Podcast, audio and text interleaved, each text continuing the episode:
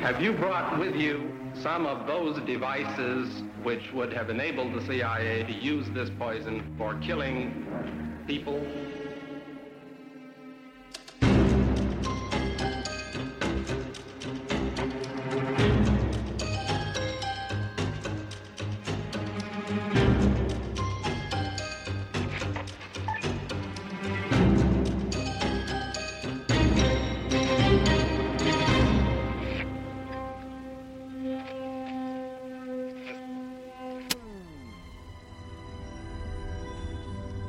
And some things that should not have been forgotten were lost.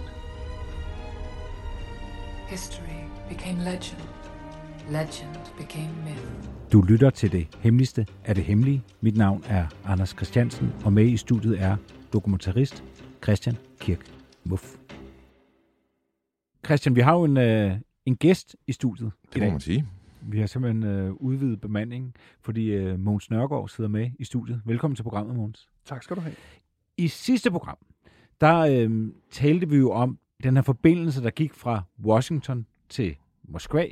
Øh, Noget, man øh, besluttede sig for at oprette efter øh, Kuba-krisen, at man skulle simpelthen have bedre kommunikation mellem øh, Washington og, og Moskva under den kolde krig. Og det var jo et, øh, et kabel, fandt vi ud af, at, øh, at der simpelthen har været en, et fysisk kabel fra, fra den ene øh, hovedstad til den anden. Og der gik så mange historier om, at øh, det kabel skulle være løbet igennem Danmark, og vi havde også en fortælling om, at det skulle have blevet gravet over på et tidspunkt. Men i den forbindelse, der efterlyste du jo, Christian, nogle lytter, der måske kunne fortælle lidt mere om det her kabel, fordi vi ved ingenting om det. Ja. Vi famler jo lidt i blinden i det her program. Det er jo det hemmeligste af det hemmelige, så, så ting er jo også hemmelige for os. Øh, men vi åbner nogle gange nogle lover for et lille øh, blik ind, og så ævler vi løs om det. Men nogle gange så får vi besøg af nogen, der ved mere, end vi selv gør. Og Mogens, du meldte dig simpelthen på banen. Du øh, kontaktede mig Mm-hmm. og sagde, at øh, jeg kan måske hjælpe jer lidt. Jeg er født i 1961. Ja. Min far var officer hele sit liv, næsten. Og øhm, jeg melder mig straks, jeg kan. Det vil sige det år, jeg fylder 18. 1. januar, formentlig 2. januar, øh, til hjemmeværnet øh, øh, i Albertslund, hvor vi boede. Og øh, så går der nogen tid, og så bliver jeg gruppefører, som det hedder, sergeant.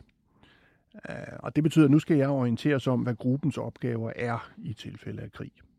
Så næste gang I kører forbi øh, afkørsel Albertslund Nord ude på motorvejen med kurs væk fra eller mod Ballerup, så tænk på mig. Det var nok der, min gruppe ville være blevet udslettet, når vi lavede overfald på sovjetiske kampvogne. Men Altså, det skal jeg forstå. Altså, du havde et helt bestemt sted på motorvejen, hvor du øh, sådan øh, skulle lave baghold på fremrykkende øh, russiske tanks osv. Ja, man var klar over, at øh, Sovjetunionens øh, Varsjava-pakten styrker ville rykke frem på motorvejen, hvad skulle de ellers køre på, med kurs mod flyvestation Værløse. Det var jo vigtigt at få taget den. Øh, så alle kompanier langs med den rute fra øh, Køge Bugt og nede fra Lolland Falster for nogle andre øh, Varsjava-pakstyrkers vedkommende. Øh, alle hjemmeværnskompanier der, de havde grupper, der havde til opgave at øh, lave øh, ildoverfald med den øh, 84 mm dysekanon Carl Gustav. Øh, den ligner lidt det, de bruger nede i Ukraine i dag. Øhm, så for min gruppes vedkommende skulle en, øh, en af, mine folk gemme sig i, i det store sving ude ved Høje Tostrup og afgive et skud, når han så kolonnen komme masende. Fordi vi var ikke sikre på, at vi kunne bruge radioer. Øhm, Hvorfor ikke? øh, jamming. Ja. Og øh, vi tænkte så, et skud, det kan russerne ikke høre på lang afstand, når de kommer drønende, men vi ville kunne høre det op ved øh, afkørselen der. Og så ville vi enten, det havde vi ikke helt styr på endnu, enten hive nogle sort malede dunke ned fra broen, så de tøvede lidt og stod, eller trække et bræt med fastgjorte øh, panserminer ud over vejen, eller hvad fanden vi nu ville finde på, således at de ville stoppe. Så var ideen egentlig ikke at, at knalde den forreste kampvogn, det var at knalde den bagerste kampvogn, så vi havde en bedre chance for at komme væk. Ikke?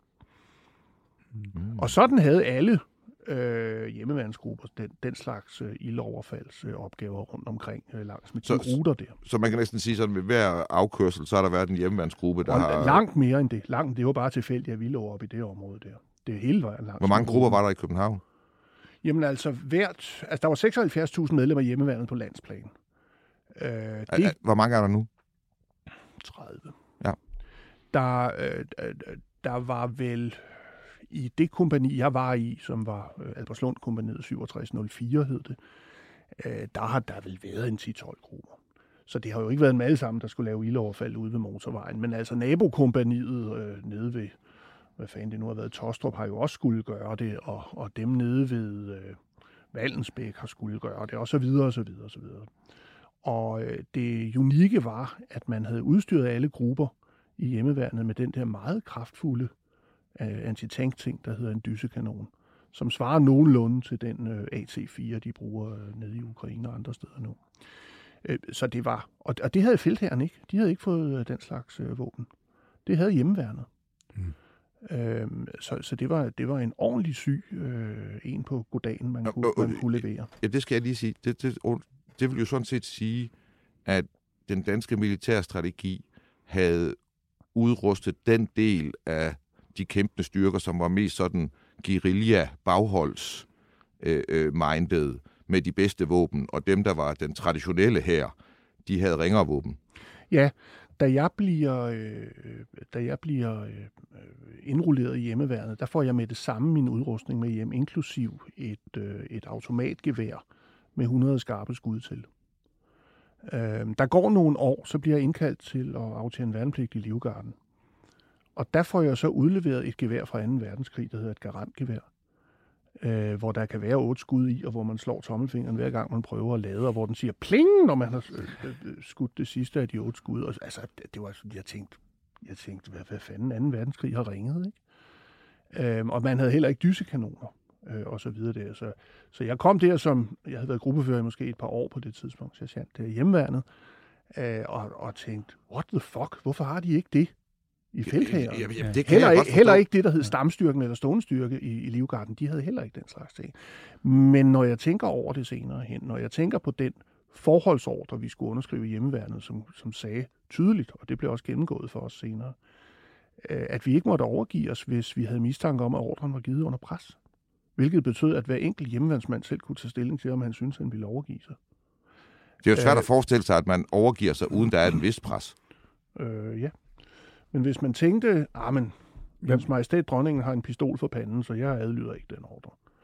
Øh, altså den frihed, man gav, og det stod i den forholdsordre for hjemmeværnet, eller for forsvaret, eller hvad det nu hed, som vi alle sammen skulle underskrive, og hvor vi øh, også lige fik en mundtlig gennemgang af den ved vores chef eller kompagnichef og lignende. Så, så bevidst, bevidst har man tænkt, det her må ikke være noget, der kan... så er der ikke mere for den statsbetalte 25 øre.